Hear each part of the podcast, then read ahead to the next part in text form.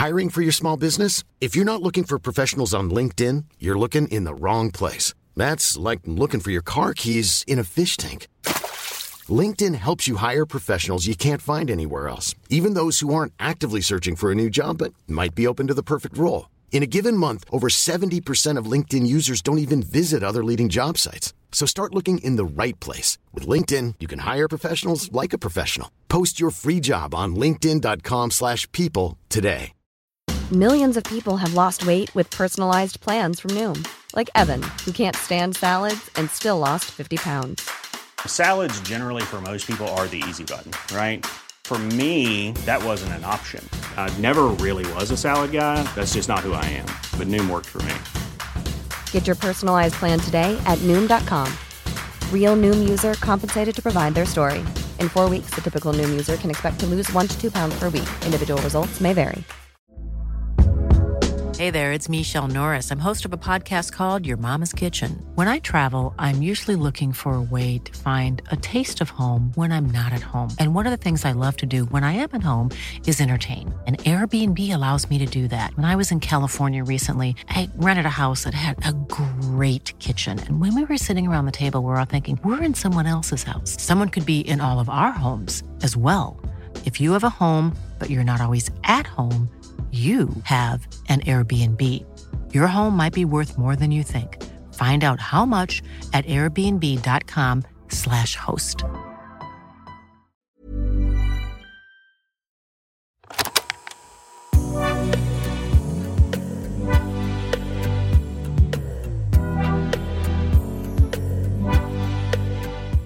Welcome to Sliding Doors 25 a podcast series to celebrate the 25th anniversary of the 90s movie classic Sliding Doors. I'm Jenny Becker, and throughout my life and career, I've always been fascinated with the theory that everything happens for a reason, and of course, the film Sliding Doors. Last episode, we heard from the film's director, Peter Howitt, about the incredible sliding doors moment the film had at the start of its journey and how all the cast came together. So if you missed it, please go back and listen.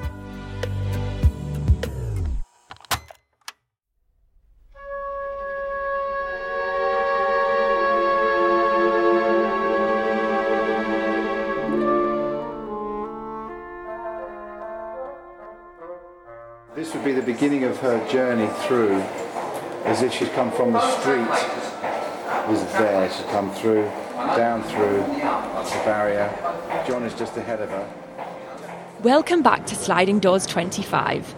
Last time we left you, we were about to delve into the moment when Helen misses the tube and her life splits into two. Rehearsal.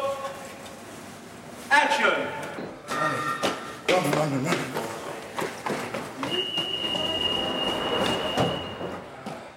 The moment we see in the film when her life visually rewinds before us, making it very clear we were about to see something very special, was not always going to be like this. In the script, I think I'd just written she runs down the stairs and she misses the train. Then we go to the top of the stairs again. She runs down again and she catches the train. That's Peter Howitt, director and writer of Sliding Doors. And then it was actually Lindsay Doran who was still, uh, she left Sydney's company in the end and went to run um, United Artists. But at the time she was still with Sydney's. And she, one of her notes was, she said, I'd love it if, if she caught or missed the train because if there was some reason why she caught or missed the train. And she just left that with me. So I'd love there to be a reason why you run down the stairs. Why? What makes that running down the stairs different in one? And I, she thought I was going to come up with something that Helen did, but I just thought, oh, let's have a little girl with a doll getting in the way. She just has to go around her. That's two seconds. All it takes to go around a little girl, and, then, and you're not going to make it. And then the in the other one, the woman pulls her. I mean, she is the sliding doors moment. The little girl, as you say, she's the moment. I don't know where that little girl is. I'd love to meet her. She probably has no idea what she started. Peter took this idea to John Smith, the editor of Sliding Doors, and Sydney Pollack, the producer, and together the three of them worked to visualise the splitting of Helen's life into two separate timelines. My name is John Smith. I was the film editor of Sliding Doors. I felt two things. I felt, felt very touching and very moving and, and really and really fun, and I, and I did love the script. But it also terrified me because editorially, I was like, I don't know if this can be done.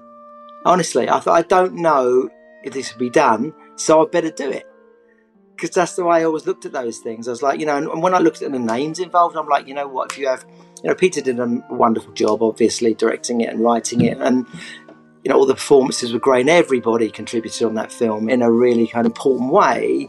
But I saw Sydney Pollack's name on the bottom of the covering letter. I thought, wow, well, if he believes it can be done, then you know, let's let's do it. I've been working in this industry for 40 years now, and um, I've worked with a lot of very smart and talented people, and many of them leave an indelible mark on you um, for different reasons. You know, I've I've worked with some people that that are pretty talented and very nice. And I've worked with people that are pretty talented and not very nice. And I've worked with people that are not very talented and very nice. And Sydney Pollack is, I can honestly say, probably sits on top of that pile of people as the most talented and the most decent human being I've ever worked with.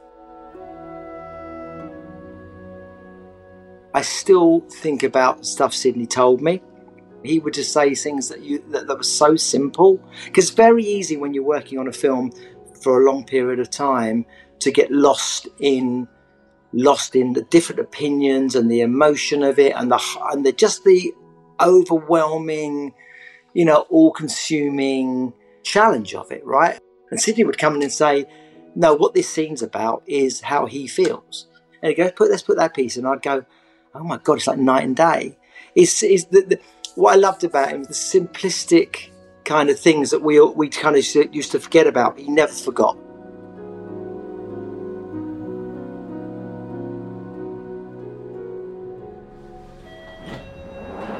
In the scene when Helen misses the train and the timeline splits, we see the shot start with Helen running down the stairs. Superfans of the film will know that once Helen misses the train, the film rewinds and we see her again at the top of the stairs. Now, John tells me that this rewind effect wasn't always something the three of them originally agreed on. The pivotal moment in the film is when Gwyneth Paltrow, Helen, misses the train and then catches the train, the tube, the subway, right? She misses it. And it's a pivotal moment because if you miss that, you know, and you come in like five minutes later, you're not not really to know what's going on. It's to be pretty hard to, to catch it up. But it was never written like that. Um, the way it was written was that um, Helen one, you know, runs down the stairs and gets on the tube, and then you cut back, and Helen two comes down, comes down the stairs and misses the train. So it was just like it was, it was like you know there was what first the first sequence plays out, Helen catches it. Second sequence, Helen misses the train, right? And we cut it like that. And um, remember showing to Sydney Pollack, and this is an example of what I was saying earlier, which is how you know kind of how clear and single-minded he is and smart. He was, he was, he looked at it, he went, yeah. He said, I'm just not sure it's clear enough, you know that you know. Yes, you see it happen, but I think we need to make something happen to, to so that you really understand that this is the point their lives split. In my first cut, she missed the train and then we just cut to the top of the stairs and she sort of froze for a bit and then started running again. And we did the different thing with the girl. And it was Sydney. I mean, I, I, I personally didn't think that was necessary, but he said, it, it, just so people know what you're doing, let's have them understand this is what we're doing here. We're rewinding this. This is not a different day. This is not a different train. It's the same train. She's missed it. Let's be clear what we're doing. And he's right in a way. Don't lose them in the first three minutes. Don't go, well, what's this, the next day? She's at the top of the stairs again. Is this the same? What's going on? So it's just, you're kind of holding the hand a little bit. It's a little bit condescending, I think, but I think it's worth it just to avoid any doubt of what it is we're doing here. We're taking this same person, we're taking her back to the top of the stairs, we're running down the stairs again, and now we're having a different thing with the kid and the mum. And now she's just going to just catch the train. I don't like tricks, you know. I don't like tricks in films. I like good, strong narrative that works. You know, it's really well written, it's really well shot, and I, you know, we cut it properly and it works. But it grew on me because it worked and everybody loved it. You know, I mean, I was like, yeah, I did think, oh, do we have to run the find the film? Sydney said we have to do something. All right, fine. So we rewound the film, and it's and and of course he was right because you know it it, it, set, it sets it sets the premise up brilliantly. Even though I wrote it and directed it, its its success and the fact that it works out okay is testament to so many people. It's it really is everybody's film who works on it. People who had that little idea. Why don't you have something happen? I mean, I wrote the thing that happened, but someone says that, and John Smith, who did such brilliant editing work, got quite bold with the cutting in a few places. And it and once he showed me things, and I said, "Oh, that's really that's a really interesting thing to do." I think it gave him the confidence to try other things. And we did. There's one very good shot I'm pleased with, where she's on the train and she's just folding her coat and sitting down, and it pans to her off the train. And people said, "How did you do that? How could she be on the?" Because it was one shot; it didn't cut. And it actually wasn't Gwyneth at all on the train. It was a double, and she had her back to us, and she had the same hair and coat and everything. And she just, as she turns to sit down, we pan off to Gwyneth on the platform, who's just missed the train. But it really does show you she's on, she's off. Like in that, if you look at that again, that sequence, once she's caught the train and missed the train, I think I show you her on it and off it about five times. I'll go, she's on the train. She's off the train. Train's leaving with her on it. Train's leaving with her on the platform. She's on the train. The train's now left. She's on the platform. Train's now left. She's on the train. She's off the train. She's on the train. Same person, folks. Because you, you just want that to be clear. You'd rather oversell that than undersell it to avoid confusion, right? This iconic moment would not be the same without the music. It's magic, spooky, and futuristic score that goes alongside the moment perfectly. When I first heard it, it transported me to an entirely different world. I was reminded of another favourite childhood film of mine, the iconic moment in Back to the Future, where Marty travels back in time. The music in the film is really what made me know that something extraordinary was about to happen. So when Helen's running down the stairs and the music swells, your attention is completely captured. BAFTA award winning screen composer David Hirschfelder was the genius behind the music in Sliding Doors. So, coming up with the idea for the scene in the train when Gwyneth's character, Helen, is just trying to catch the train.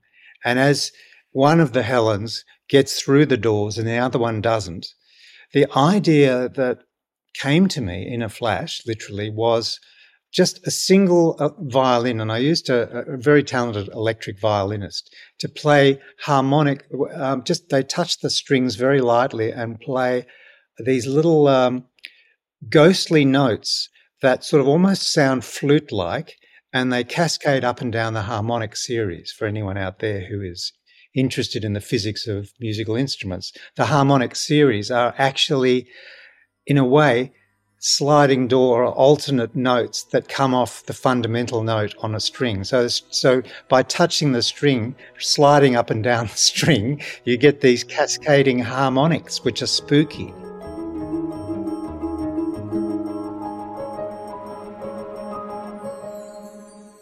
we took those uh, raw sounds and flew them into a bit of um, digital delay and some electronic effect to make it sound kind of un- un- otherworldly. It already sounded otherworldly, but we even enhanced that natural effect even more. So it's even though it's a natural organic sound, it it sounds sort of mystical and um, sort of out of space and and sort of it has a quantum mechanical quality to it.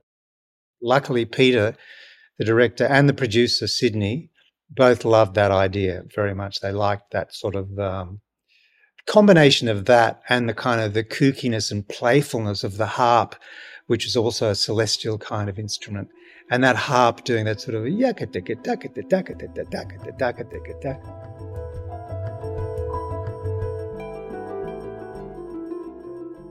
those sort of rhythms are sort of odd time rhythms. They're they're not they're a little bit unnatural, but they're they're sort of got an interesting geometry to it. I saved the harmonic violin effect for that moment, but the other, the sort of playful harp, became sort of Helen's theme, like when she was suspicious of. Uh, Jerry when he was going to the library. And so I re echoed that sort of playfulness there. And uh, Sydney Pollack, actually, who's um, he has a different sensibility to, uh, the, say, Peter, who has a very much like me, a very sense of irony and humor. And Sydney Pollack at first thought that that music was like almost secret agents, serious thriller music. But I, I thought, well, it's yeah, man, but it's tongue in cheek. And luckily, so even though he's a little bit unsure at first about the language, he still liked it, but he, he questioned it. But, you know, it sort of got across the line as an idea and, and sort of stuck in various other, other scenes too.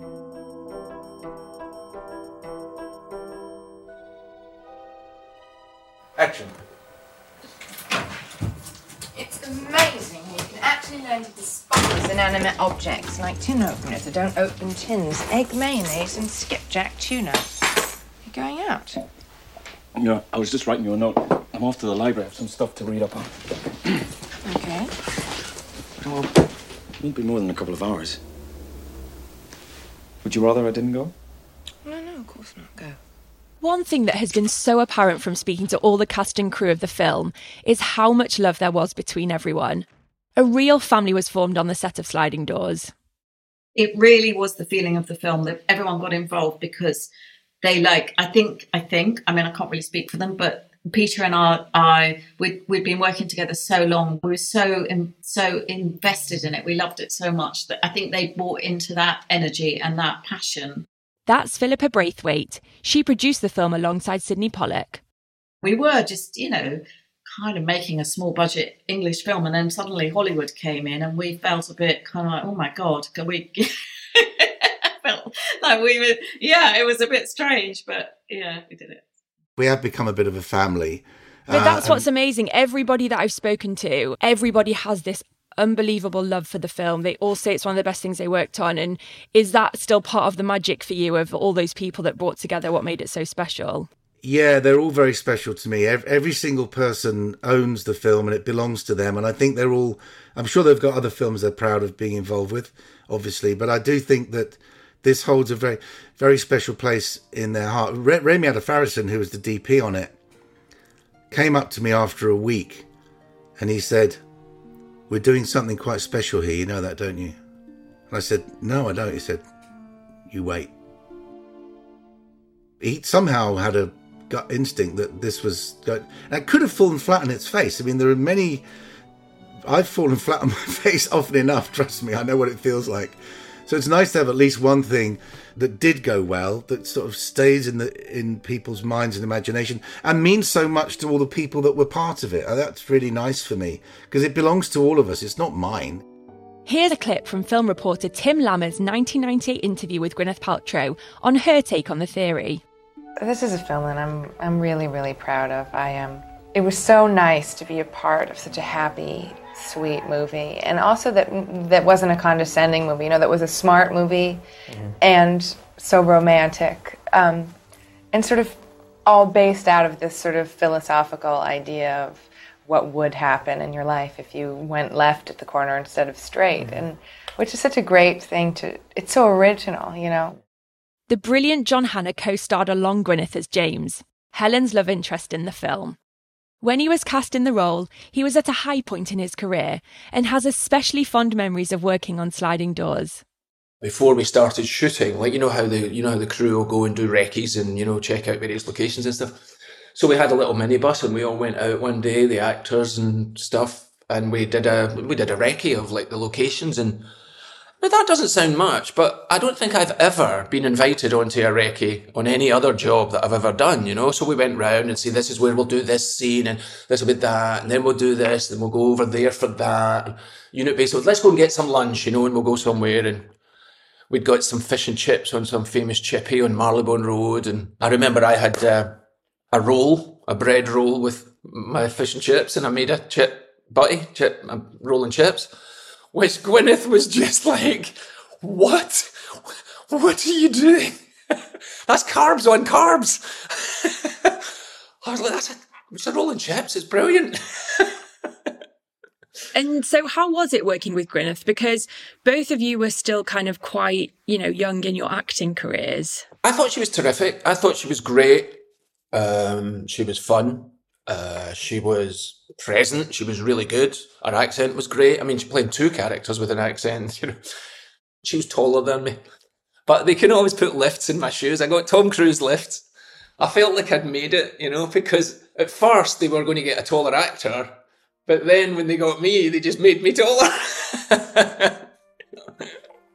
but it was great. It was a great feeling, and Pete was lovely, and yeah, it was. It was. It was a good experience. There's James. We love James. James is the sweetest man in the whole wide world. And hugely Besides. Julian and everybody else. Whoops. Now I'm gonna everybody. The whole crew. Jeanne Tripplehorn, who played Lydia, shared with me some of her favourite parts of working on the film in her favourite city, London. I have incredibly fond memories. I love London. It is one of my favorite cities in the world. And at the time, I was uh, single and I just, it was this adventure. And I remember, you know, I, uh, the hotel and just on my time off, I remember having really incredible experiences on my own then the cast and the and the crew we would all get together and it was London and it would be pubs and everybody was so excited and Gwyneth was incredible I remember thinking boy Gwyneth is somebody you want to be on location with cuz she knew everywhere to go everywhere to shop and I was so impressed and we had so much fun and it was just an incredible experience all the way around. The energy, the vibe was just super positive and joyful. And we're making this movie, and it's London, and it's the 90s, and the music.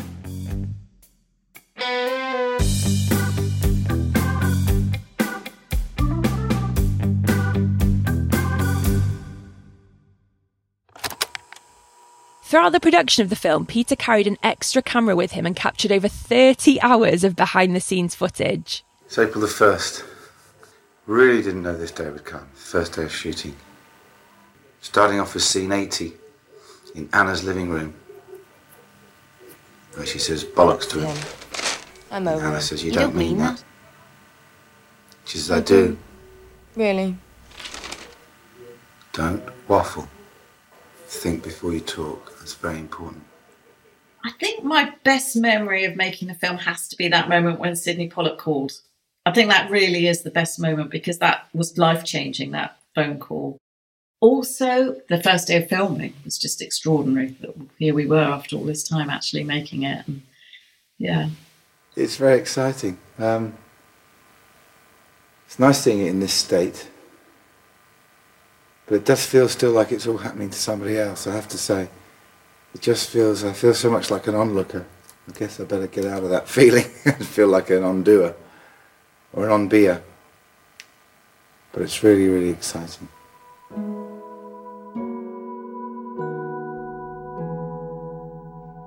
Something new stands out to me every time I watch the film, but the one thing I've always loved is the character relationships. We have the dynamic duo between best friends Helen and Anna, two women who are there to support and champion each other. Then we have Jerry and Russell, the two best friends who often meet in the pub, one friend in constant turmoil, and the comical friend who can't take his life seriously. The female strength of Lydia, the wit of James, and the comical yet desperate behaviour of Jerry. When I first finished writing the script, one of the first people I showed it to was my mum, and she read it, and she phoned me up. I said, "I read your script. It's very good, Peter, but they're all you, aren't they? Everyone's you. They all sound like you." Because I, dare I say it, I was quite quick-witted back in the day myself. I could, I was quite good at a, a quick wit and a line, and and James's character, uh, John's character James, is certainly m- more like me than any of the other characters. And do you have a favourite line or scene you wrote for any of the characters? The Lydia speech about the train at Indecision City and all that. I remember writing it thinking, this will be very hard to pull off this because it's a real rant. You know, what am I doing, Jerry? I'm standing at the platform at Limbo Central with my this and the other. And Jeannie Tripplehorn came in to start shooting and she had jet lag. She only came in the day before. And that was the first scene she did. That was the very first. Uh, it was wrong of us, really, to make her do that scene on the first day. It's just the way the schedule worked out. That was the very first scene she did. totally nailed it. I mean, it's a very difficult speech, a very easy speech to get wrong. That, but she just went for it. I mean, she made it much better than it ever was intended to be. Round over here. You bastard, I hate you. Think, think, think. Blah, blah, I am cashing my ticket in. I am taking that bus. It's kind of a universal monologue. It's a it's a universal feeling. What she's just this waiting and waiting and waiting, and it and and you want it so badly, and it doesn't it doesn't transpire. But it's just such a beautifully written. It has everything. It has a start, a beginning, a middle, and and a huge end. She goes to the door No, don't phone me at all. And says, I'm, I'm out of your life, Jerry. Yeah, I'm out of here. It's over. Go fuck yourself. It's over! Again!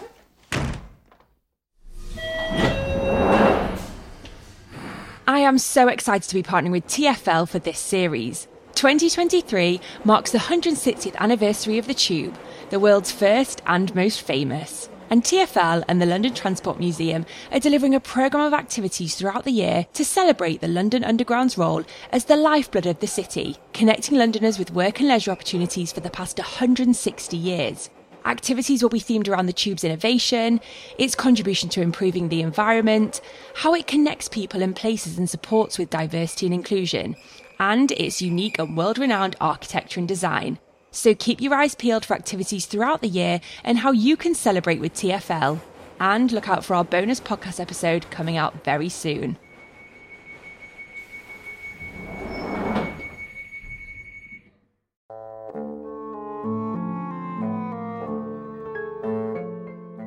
One thing that Peter had to be able to prove from the start of pitching was how he was going to successfully portray the splitting of a life into two. Nowadays in TV, we see adaptations of this happening all the time, with flashbacks being the premise in TV shows such as This Is Us and Ginny and Georgia. However, the challenge here was that this story took place at the same time with the same person on two different paths. There were a number of tricks used in the film to keep us as the audience in the know about who we were watching. For example, in one timeline, Helen is mugged, so a plaster is put on her face. And of course, who can forget that haircut? We had so many conversations in pre-production about how will we make the audience know where they are? How will we make it not confusing? You don't want it to be confusing. What's the point? There's no point in that. You want it to be watchable, fun. So we did decide, and I don't know if you can tell me if you've ever realized this. One story is actually on the left and the other story is actually on the right. I don't need you to know that. I don't need you to think that. I just hope that maybe somewhere subconsciously the fact that we were moving from one story, uh, story J, we'd go story G to story J because it was Jerry and James, we'd move from left to right. So, for example, when they're both drunk at the end of the first night and Anna is bringing Helen into the bedroom, she brings her in from left to right. And Jerry brings her home and puts her on the bed. He brings her in from right to left. We had no idea if that was going to help. We've no idea if it would make it, but subconsciously we hoped maybe it would just place each story on an, on another side of your brain. I, we didn't want the audience to go, "Oh, I see what they're doing. Look, one's on the left and one's on the right." It wasn't meant to be that specific, but we thought we should try and help the audience because don't want them to be lost. If they're lost, they'll just stop watching. That's it.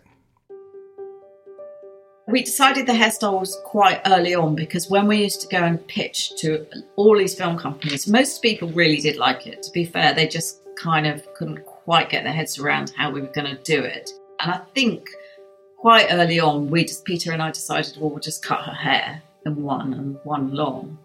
Her real hair was the short hair, uh, probably the most expensive haircut in history because um, Gwyneth, quite rightly, she had lovely hair. She wanted to, we had to have it cut quite short. She wanted her hairdresser to come over from New York.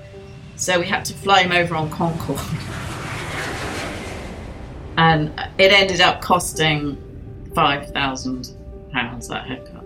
And then we had a wig made, a really good, the, the long, the long hair was the wig. Now look, he's gonna stick the hair to my head with the glue. Can you see? It's so amazing to think that so many people were inspired by that haircut in the 90s and how it actually went on to be Gwyneth Paltrow's own signature look. But iconic haircut aside, a lot of the success of depicting two timelines came down to the very capable editing of John Smith, and this challenge is what drew him to work on the film.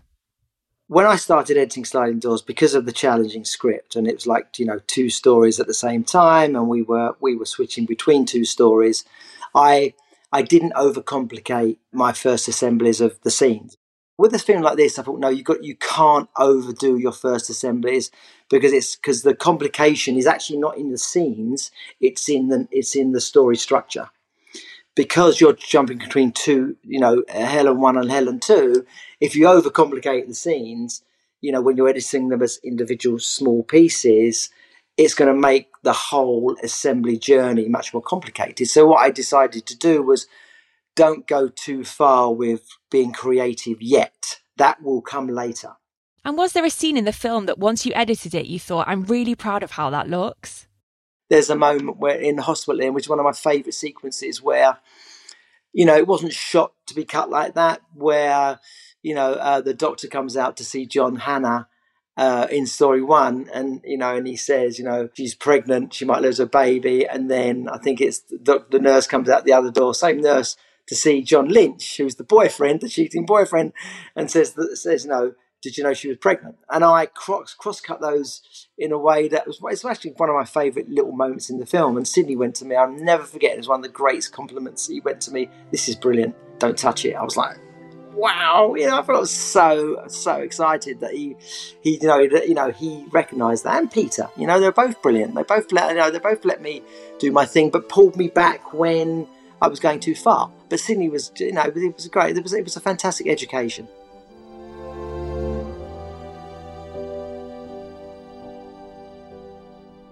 The film does bring up some important theories when it comes to the what if moments in our lives. Peter's writing and John's editing portrayed the theory that no matter which way we turn, there are some places and some things that were always meant to play a role in our lives. And we see this in quite a few scenes in the film. Helen getting drunk in the bar after finding out Jerry cheated on her is paralleled with her and Jerry going out for a drink that same night in the same bar, but in a different life. Background, action! And again. Come along. Can I give you a lift anywhere? Oh, hands up if you drank too much, eh? Aye. I like the idea that your life is going to take you to certain places anyway, and that you're going to get pregnant anyway. Big big events in your life are possibly going to happen anyway. You may be ha- going to have an accident anyway at cert- around about that time in your life. But that's auto-suggestive. That's me suggesting that. If you catch a train or miss a train, it doesn't mean to say you will have an accident exactly three months later. It- it- you can't say that. But I like the, the suggestion of that. I also like the idea that sometimes you go, oh, God, you know, you have a horrible thought sometimes. Oh, I just had this horrible thought flash through my mind. We never put that in. I never managed to get that one in. I really wanted it to.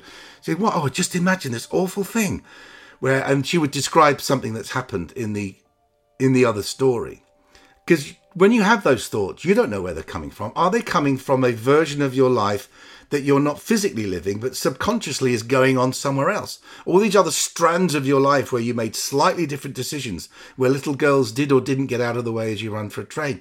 You know, those those strands, do they just end? The other message that always stays with me is that even though the journey can take you down different roads, sometimes the destination is always meant to be. In one story, Helen meets James at the beginning of the film, instantly building that connection on the tube. However, in the other story, it's not until the end of the film that everything comes together and Helen meets James in the lift of the hospital. Peter explains his thoughts on this love story of fate. So Nina, Nina and I were having uh, dinner one night, and I said, "I don't know how to end this. I've got all these girls, two girls going in different directions, although their lives are crossing from time to time. But I don't know how to end it. How am I going to end it?" And she rather flippantly said, "I don't know. You'll have to kill one of them." And I went, "Oh, that's it.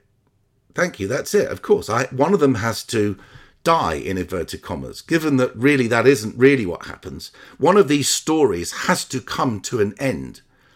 And then if the other story goes on beyond that ending, that then answers that will, if you want to be really anally logic about it, it will answer the question: Was she meant to catch the train or not? In the world of fate and destiny, and the person who lives beyond the death is is what was meant to happen because she wasn't meant to die on that day. Therefore, ergo, go back to the train. The one who died is the one who caught the train. So she wasn't meant to catch the train.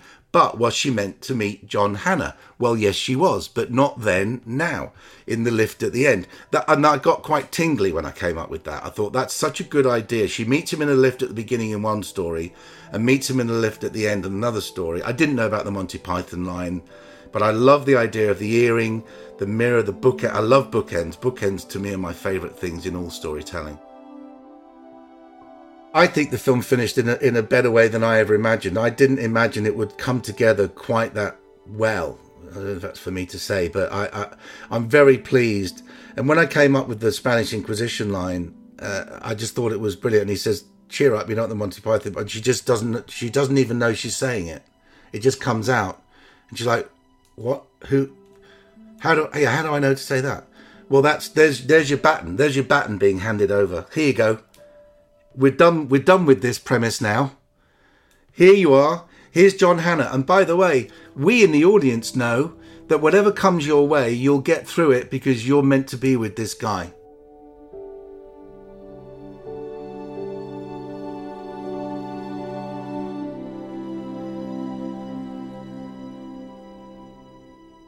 Once the film was finally put together, it was time to get it in front of an audience and see if everything that they had worked on actually made sense.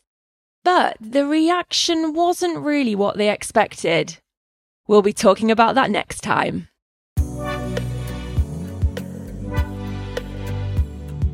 Thank you so much for listening to Sliding Doors 25 thanks to Mags Creative, a podcast production and promotion company, for their support, and a special thanks to Paloma Kaufman for bringing the show to life.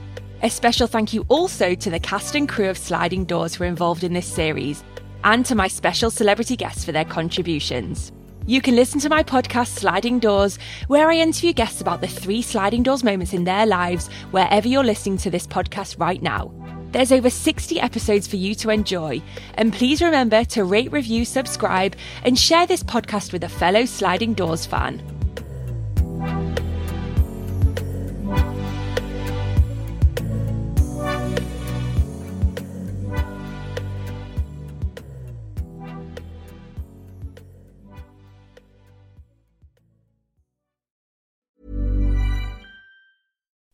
Would you like to look five years younger? In a clinical study, people that had volume added with Juvederm Voluma XC in the cheeks perceived themselves as looking five years younger at six months after treatment. Look younger, feel like you. Add volume for lift and contour in the cheeks with Juvederm Voluma XC. Reverse signs of aging by adding volume to smooth laugh lines with Juvederm Vollure XC. For important safety information and to find a licensed specialist, visit juvederm.com. That's J U V E D E R M.com. Not for people with severe allergic reactions, allergies to lidocaine, or the proteins used in Juvederm. Common side effects include injection site redness, swelling, pain, tenderness, firmness, lumps, bumps, bruising, discoloration, or itching. There's a risk of unintentional injection into a blood vessel, which can cause vision abnormalities, blindness, stroke, temporary scabs, or scarring. Talk to a licensed specialist to find out if it's right for you. When you make decisions for your company, you look for the no brainers. And if you have a lot of mailing to do, stamps.com is the ultimate no brainer. It streamlines your processes to make your business more efficient, which makes you less busy. Mail checks, invoices, legal documents, and everything you need to keep your business running with Stamps.com. Seamlessly connect with every major marketplace and shopping cart. Schedule package pickups and see your cheapest and fastest shipping options from different carriers. With rates up to 89% off USPS and UPS rates. And with the Stamps.com mobile app, you can take care of mailing and shipping wherever you are. Make the same no-brainer decision as over 1 million other businesses with stamps.com. Sign up with code program for a four week trial, plus free postage and a free digital scale. No long term commitments or contracts. That's stamps.com. Code program.